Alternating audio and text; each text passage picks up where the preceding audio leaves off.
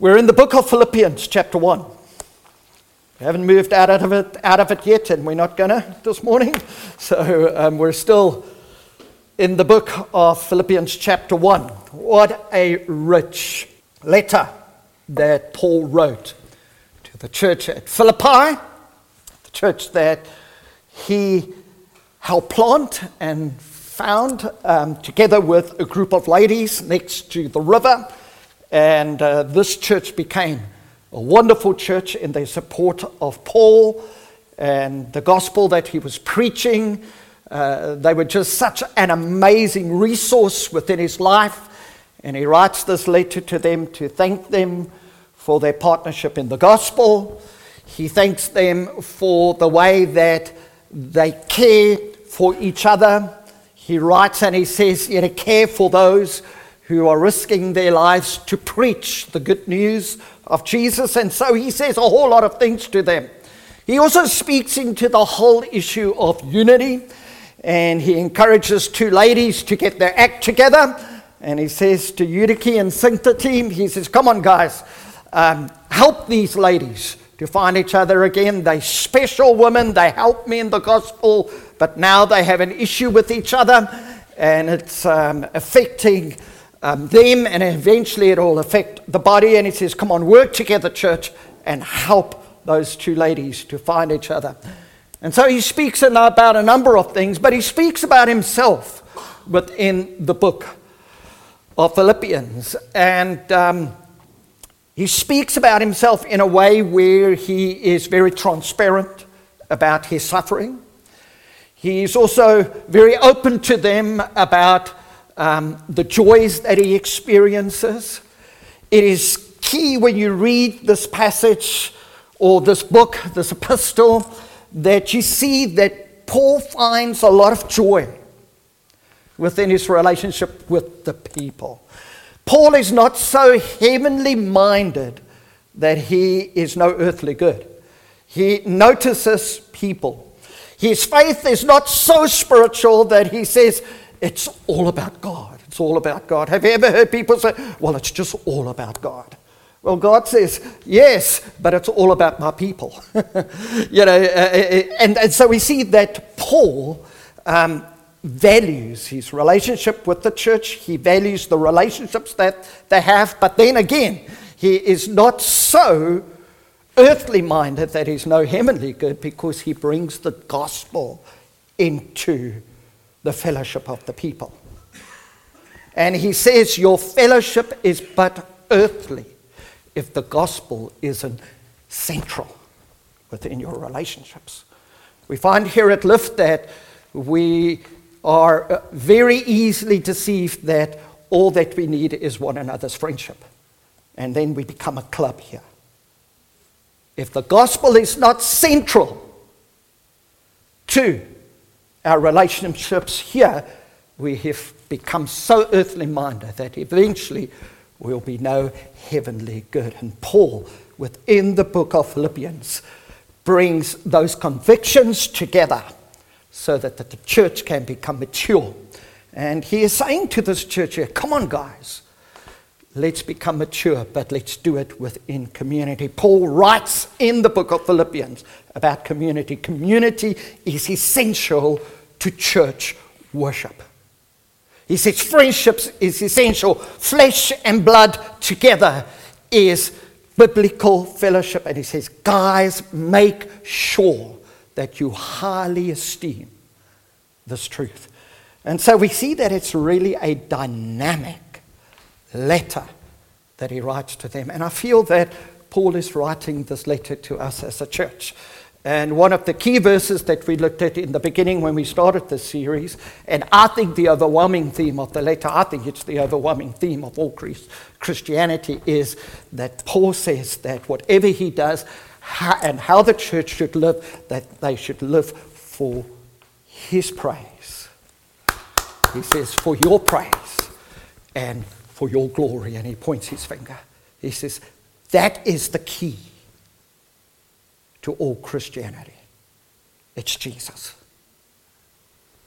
There are other aspects that's very important, but nothing compares to living in such a way that brings him praise and that brings him glory. As I was thinking about this concept about three weeks ago, within my mind, I could see that Paul, when he thought about, you know, uh, um, living for his praise, I could see Paul just walking around and just clapping. I'm living for your praise, Lord. I just love that picture. Just living for your praise. And then when he says, you know, Lord, it, it's for your glory, that he just points his finger and he says, it's for your glory. That's the picture that I have. That the book of Philippians emphasizes here. And everything else, the gospel that he preaches is for his praise and it's for his glory. The fellowship that the people enjoy is for his praise and it's for his glory.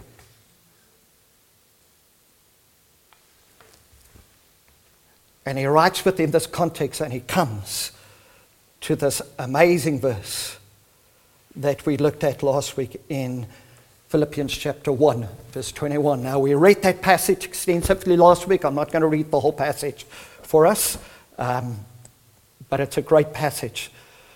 Just again, just to read. I don't know, over the last three, four weeks, I've read the book of Philippians, I don't know how many times, maybe five, six, seven times. Just read it and read it and read it and read it. And every time my spirit just picks up something else that I, that I just rejoice in. And this verse, I think, um, is so incredible. Um, one of the small groups who met this past week just spoke about this verse, and a small group leader said that they got so much out of it just talking about it, and it's such an amazing verse. Philippians chapter 1, verse 21. You know, in this whole passage of Scripture, what we're going to be looking at today when we read chapter 1, verse 21, is simply Paul is saying to the church here, as he writes to them, he says, uh, For me to live is Christ, and to die is gain. Let's just leave it there. Like I said, we read the context last week. Paul says, For me to live is Christ, and to die is gain. And then Ryan, after Sunday, and I saw Ryan here a little while ago, but Ryan, oh, there he is. He's a little bit shorter. Can't see him. There we go, Ryan. Um, he sent me uh, uh just what the German Bible actually says about Philippians chapter 1, verse 21. And and, and it's very, very powerful. And maybe I can get you to tell us all about it. But um, you know, it says, Den Christus is mein Leben, and das Sterben für mich nur Gewinn. And uh, it's, it's very close to the Afrikaans Bible, which I grew up on, my mother reading it for me. And the Afrikaans Bible says, Want vir my is die lewe Christus and die sterwe wins. It's, it's, it's just beautiful. I think the Afrikaans even says it better than the German. I think the Germans got their language from the Afrikaners. And the Dutch would say, no, they got it from us. Very thankful for the Germans here. but it is just so powerful. You know, den Christus is mein Leben. Christ is my life. That's so brilliant, isn't it? Christ is my life. This is what Paul is saying, and my desire for us as a church as we step further into 2022 is that your life would be Christ. And as I was reading it, I was going through the mindset of Paul and all of the arguments against Paul when people say, you know, he was pretty radical in saying that. Would you agree that's a radical statement? People would say, well, he was single, so he didn't have to worry about children, he didn't have to worry about a wife. As far as I'm concerned, if you're married and you have children and a wife, it's a massive privilege, it's not a deduction. Amen? You better say yes on that one. Otherwise, you're in big trouble. But yes, Paul was single, you know, and, and, and when he says, For me to live is Christ, when he says, um, uh, My life is Christ, uh, when he says, uh, For me to live is Christ, want vir my is die lewe Christus. Life is Christ. That's what life is all about. I say, man, don't you think he just needs to tone down a little bit? Just, Paul, just, just tone down a little bit. I remember I was 15 years old. I was at a Afrikaans school called Bersig in a place called Rustenburg in South Africa. I went onto a camp and uh, the life of Christ was radically released within me in, in such amazing ways. I had a wonderful community of Christians who discipled me, who encouraged me, a wonderful mother who prayed for me, and people who really cared about my faith. And I remember with the school, we went to a, a, a, a um, we called it a Fout school in South Africa, which means it was you went out and you went camping together with, with your grade, and we went out and and I remember we were just uh, sitting and uh, we were about to eat together. And I was at a table and I said to the guys, let's pray and let's thank God for the meal. And the teacher sitting there, and I won't tell you what his name was, but um, the teacher said to me, Piet, there's a time and a place for everything. So, what he was saying, it's not quite the time now to pray. You know, and I said to him, Sir, for me, Jesus is all the time, not just sometime. And I feel passionately about it. I felt passionately about it then, and I feel even more passionately about it now. You know, people would say to Paul, as the teacher was saying to me, he says, Pierre, don't you think you're just a little bit radical? Well, I'm glad I was radical then. And I think, Lift as a church, we can become a little bit more radical like Paul. Where we have the attitude where we say, For me to live is Christ. My friends, for me, we love Christ wherever we are in the workplace, wherever we are on the ski slopes, our life is Christ. When we're on our bicycle, that life is Christ. We don't compartment our lives. For Paul, he was imprisoned here. He was chained to a different prison guard every single day. And my friends, he says, you know, that's the place where I want to be. He says, I wanted to go to Rome. Rome was the epic center of the world at that time. All roads did lead to Rome. And as a result, he wanted to plant the gospel right there so that people's lives can be transformed and they can take the gospel further out.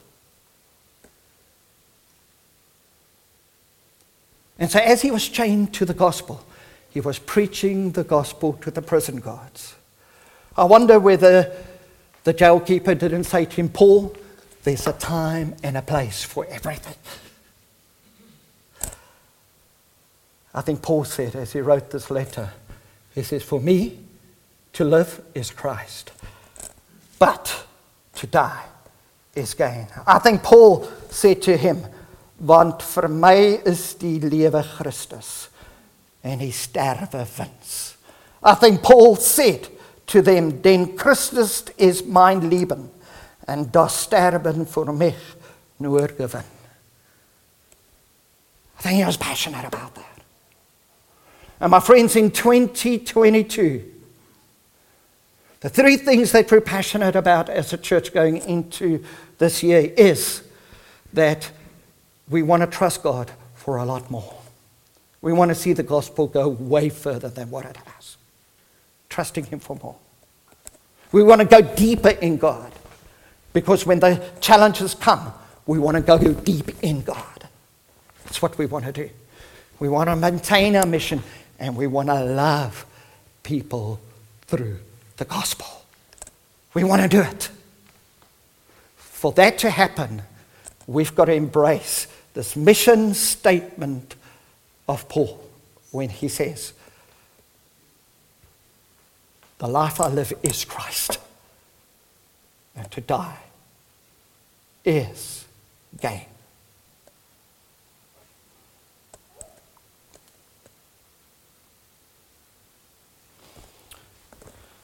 I think I, will never, I don't think I'm going to get further than Philippians chapter 1, verse 21 in this series ever. you know, it just grabs a hold of it. It just binds together every statement in the book of Philippians, doesn't it?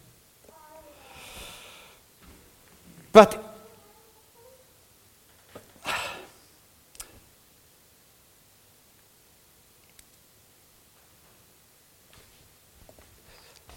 it is so apt that as he was jailed and as he was chained to the gods there every single day. That he could say, For me to live is Christ. But then, you know, he makes this very powerful statement and he says, For me to live is Christ and to die is gain. I mean, that is just so incredibly powerful. Over the last few weeks, as I was looking at this incredibly strong phrase, uh, I looked into the heart and the life of Paul, and I wanted to know whether he actually meant it.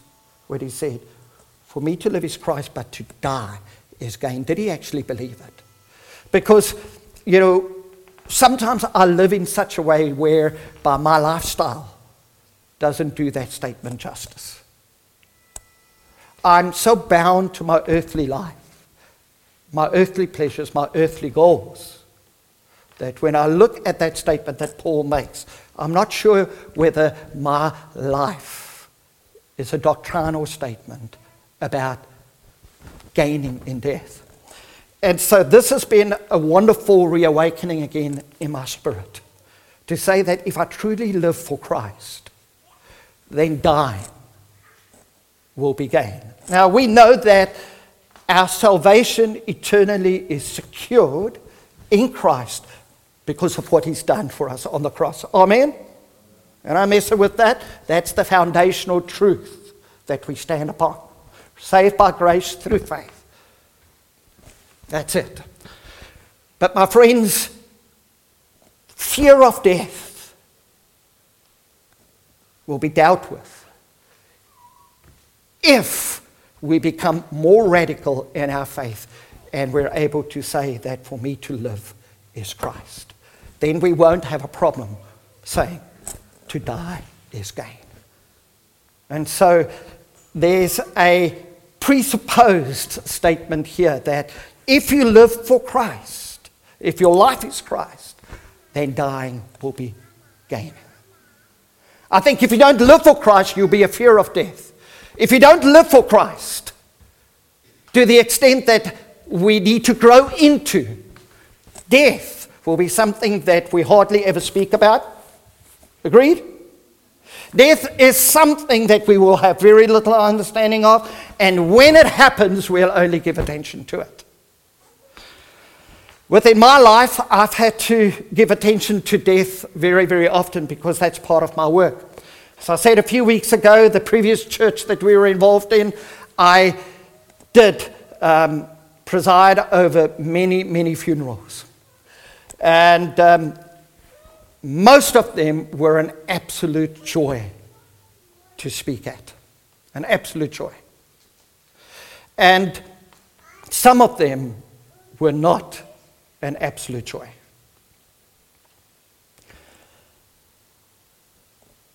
And we've got to make sure that when it's not an absolute joy, we need to ask the question why. And for us, it was always a wonderful opportunity to share the gospel at those um, memorial services.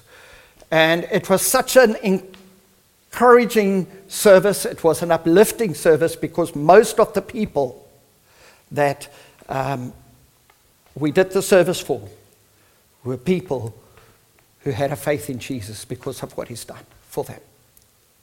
But the ones who didn't have it, there was a noticeable change in the atmosphere. Noticeable change.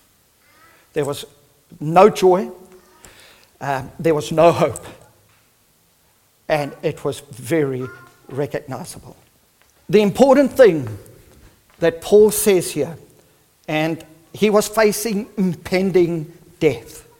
And whilst he was facing impending death, it was very difficult for him in the writing of the letter to say to the church at Philippi, you may not see me again. And so he makes the statement and he says to them, For me to live is Christ, but to die is gain. And then he goes on and he says, But if I leave and if I depart, he says it's of great benefit for me because he says, you know, it is far better for me to leave because it's better to be with Christ. But he says it's a whole lot better for you if I remain. Again, he was not so heavily minded that he was no earthly good. He says, It's better for me to stay. He says, You know, you actually need me amongst yourselves. It wasn't arrogance, it was truth. And he says, And so I don't think I'm going to die now. I'm going to hang around for a while. But he says, You know, actually, if I had to die, it would be a gain for me, it would be a win for me. I um, was very privileged to do my grand's funeral, um, probably about five years ago. But the greatest privilege was that about nine months before she died, I had the privilege of leading her to Jesus. Um, she died when she was 91.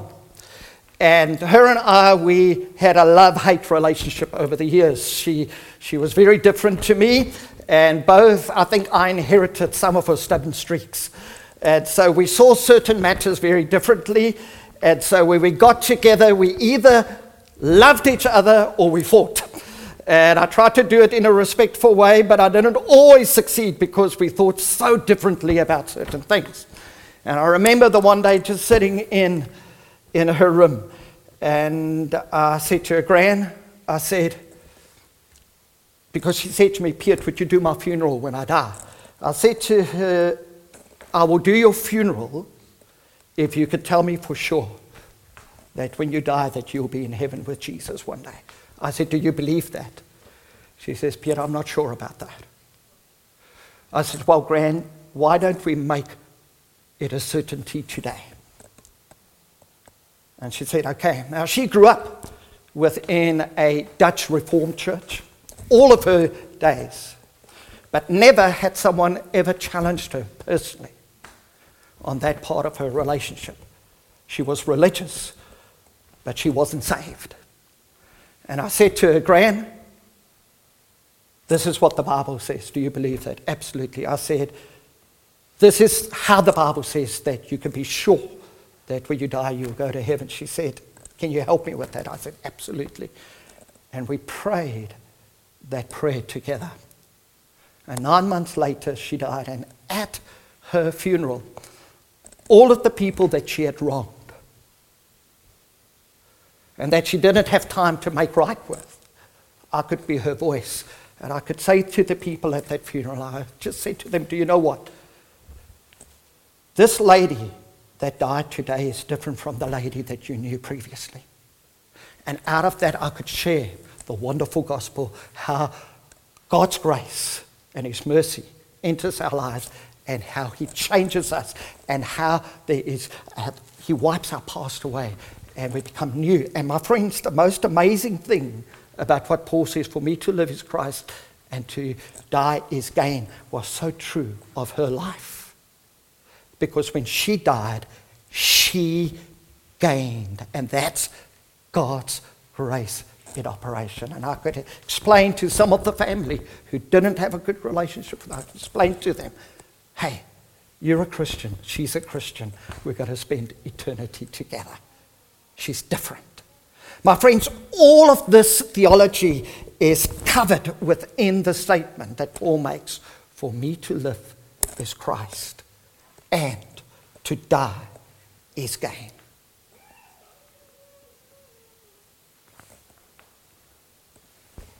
Mark Twain said, this life is a losing proposition. Nobody gets out of it alive.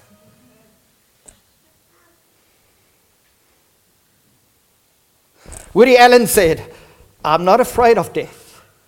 I just don't want to be there when it happens. Feel the same, don't you? William Penn said, For death is no more than a turning of us over from time to eternity. And I love what J.K. Rowling says. To the well organized mind, Death is but the next great adventure. For me to live is Christ, and to die is gain. Martin Luther says it even better. He says, Every man and woman must do two things alone. He must do his own believing and his own dying. And John Piper says this, probably my best quote. He says, I don't so much pray that my death will be without pain, but that it will be without doubt. For me to live is Christ, and to die is gain. You see, Paul could say this because for Paul, heaven or death was not an unknown. You know, the Bible says in 2 Corinthians chapter 12, verses 1 to 6, that Paul actually died and he went to the third heaven. And so when he writes this statement, so Paul could say, For me to live is Christ. He could say so because heaven was not unknown to him. He went there. And so when he writes this statement, he writes out of an experience that he had with Christ. And he tells us about heaven and he says, My friends, I want you to know that when you get to heaven one day, it'll be a gain for you. So when he says, For me to live is Christ and to die is gain, for him, heaven was not an unknown. For Paul, death or heaven was not a punishment, it was a reward. Why could he say so? Because he went into the third heaven. God spoke to him about incredible things there. And he says, You know, I can't even tell you about those things. But he says, When I say, For me to live is Christ, for me to live is Christ and to die is gain, he says, My friends, you can trust what I say. You are gaining. He says, thirdly, for Paul, life and death in heaven is not an accident, but it's an appointed time. Life and death is not accidental, it is appointed by God. And I struggle with this statement. I don't know if you do sometimes. I believe that God is sovereign. I believe that He has our lives within His hands. And over the last two years, numerous of my friends lost their lives. And some of their children lost their lives. And some of their children were the ages of Ryan and Chris. And some of them, um, we did ministry together with their children, and, and they died. And they died horrible deaths. And, and, and, and so when I share this statement with you, I don't share it just purely from a theological point of view, because it's easy to preach it, isn't it? Sometimes it's a whole lot harder to, to love it. And so I want to be transparent with you that some of death I struggle with. But one thing I do know that the Bible says that when death comes, it is not accidental. It is appointed by God. Hebrews chapter 9, verses 27 and 28 says, And as it is appointed unto men wants to die, but after this comes the judgment. It's appointed unto us. And so, my friends, when Paul says, For me to live is Christ and to die is gain, he's got a strong theology that God is in control of life and death. I honestly believe that when I die, that is when my work on earth is finished. I really, really believe that. I believe wherever I go, whatever I do, that God will keep me alive until my work is finished and He will take me home.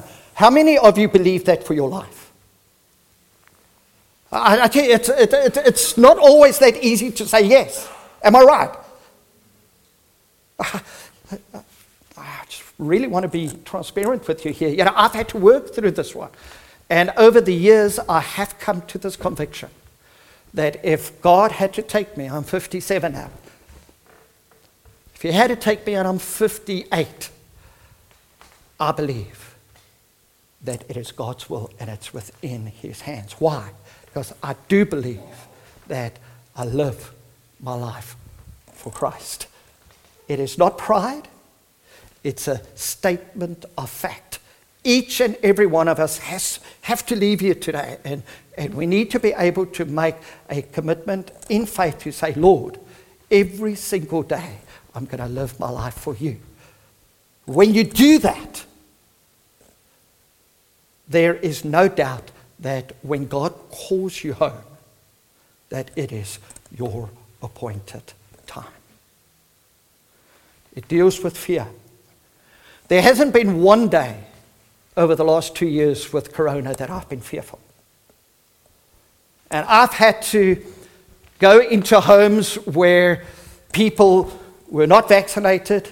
I've had to go into homes where people were sick. And um, I went in there, and you know that I'm triple vaccinated and I've had COVID, so I should be, you know, full, well, COVID proof. But of course, I'm not. You know, I, I know all of those, but ne- I never had a second thought of doing that. Because that's the work that God has called me to, and as long as I do the work that God has called me to, that when God calls me home, it will be His appointed time. Well, the journey may not be that good. The journey may be a little bit tougher. None of us like to get sick. But, my friends, the truth is that so many of us live in fear because we're not sure whether our lives are being lived for Christ. And out of this, we're not sure whether death will be a gain. I can tell you, each and every Christian, if you're a Christian, if you've believed and trusted Jesus for your salvation, your life in death will be a gain. When you die, you will gain. Doesn't matter at what age you are, it will be a gain for you. This is what Paul is saying. Kima and I, we spoke about her mom. Uh, it was how many years ago? Six years ago. Six years ago, last week, that her mom died. And every year, Kima and I speak about it and planned. And I think about, I've only met Kima's mom a few times while they've come here. And in those times, I really, really loved Kima's mom. And every year, for some reason, I remember Kima's mom's death. And, you know, remembering your mom's death is a reminder of me that your mom has gained. You know, for Paul, there is an appointed time for each and every one of us. And let's live in such a way not that we get to heaven, because we can't live in such a way to get to heaven. That would be worse. But let's live in such a way that when we die, that there are no regrets, that we didn't make the most of the time we had here. Amen? That's the message here for us today. I'm 100% sure where I'll end up if I die today. And um, Paul, and I have spoken about this several times. And Paul said to me a while ago, he said, Piet, I think I'm going to die soon. Are you still with us, Paul? And we're so glad about that. And in our conversations, he was treated for the dreadful disease that he has. And in the place where Paul and I was, I looked at him square in the eyes. I said, Paul, I said, 100%, I am sure that if you had to die tomorrow, that you will be with your heavenly, you'll meet Jesus face to face, you'll be in heaven. There's no doubt, because I was there when Paul gave his life to Jesus. And when God transformed his life. My friends, death has no hold on us when we're sure about that time when Jesus changed our lives. I want to ask you a question just as we close now. I want to ask you, how sure are you about that time when you gave your life to Jesus that it was an act of God within your life where He saved you and He transformed your life? How sure are you of that time? How sure? This is for me. It was hard to put a date and a time to it because I grew up in a home where my mom brought me up in the faith. My dad was there, my sister. And I grew into a place where I knew beyond a shadow of a doubt that God had changed my life from the inside outward. So some of you may be where I'm at. You say, Peter, I'm not, I don't know about the time, but I do know that Jesus became my Lord over that period of time. I know for sure that I am saved. My friends, if you find your place there, never ever again do you have to fear death. Amen? The older I get, the more I realize that there is nothing that I can do to save myself. If you think so, you're miserable. You'll be insecure within your faith. My full salvation depends fully on Jesus. But there has to be a knowing that you belong to Jesus. There has to be a knowing. I want to challenge all of us today. Make sure that you know that time. And then, secondly, I want to encourage you to live in such a way that when your appointed time comes, that there's no regrets as a Christian. Someone once said that when your time as a Christian comes to die, all you need to do is to die. I love that. All you need to do is to die. I had the privilege of doing my dad's, well, to be there when my dad died. And uh, that was about three years ago. And we worked really, really hard to make sure that my dad uh, became a Christian. And he became a Christian late within his life, and we had the privilege of baptizing him. And um, when he was dying, the pastor in Portugal um, of my sister's church went and he came to me and he said to me, Pierre, I made sure that your dad was right with God. And I said to him, I knew that my dad was right with God based on the commitment he had made. Because when my dad died, all he needed to die that day was to die. And the most incredible thing was it was that it was a Sunday, and this pastor had asked me to preach in his church that day. And as I was preaching the gospel, I was busy preaching the gospel, my dad was lying in the hospital and he died while I was preaching the gospel. They phoned me after I finished and they said, Your dad had just died. And we, we could celebrate his death because I knew that he was with Jesus. My friends, this is the beauty of the book of Philippians. Paul says to the church here, as we close now, he says to the church here, he says, Guys,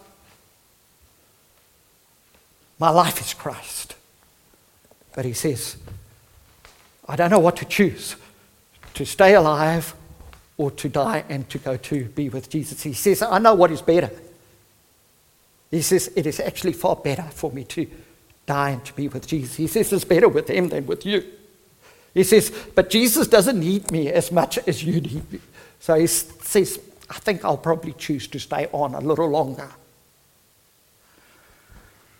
And one of the theologians said that Paul was around 55, 56 years old when he made that statement. How about you? How sure are you today that for you to live is Christ, but to die is gain? Would you stand, please, and can I have Craig and the team to come forward?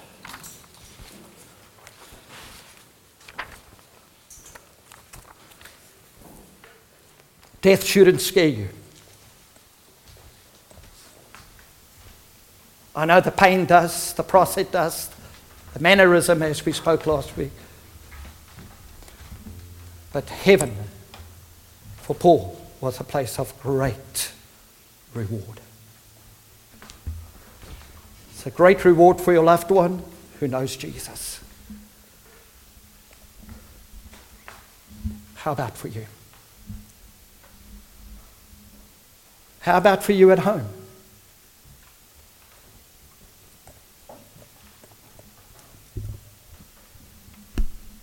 Let me pray for us. Father, as we spoke about life and death briefly today, we thank you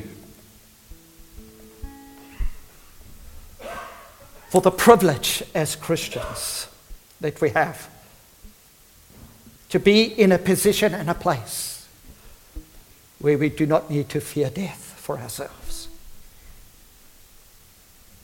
As Paul said, that if he had to die, it would be gain for him, it would be a reward. He will see Jesus face to face.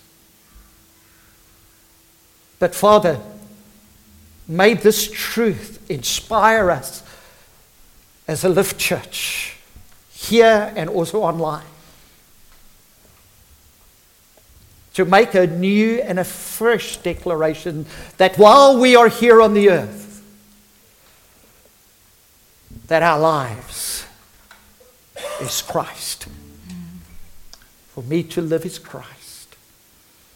I pray that we would grow in our radicalness around this truth. And Father, that this year, your grace would be so evident within our lives because we're living for you that it would draw others to want to know about this hope that is within us. Father, would you move so powerfully within our lives?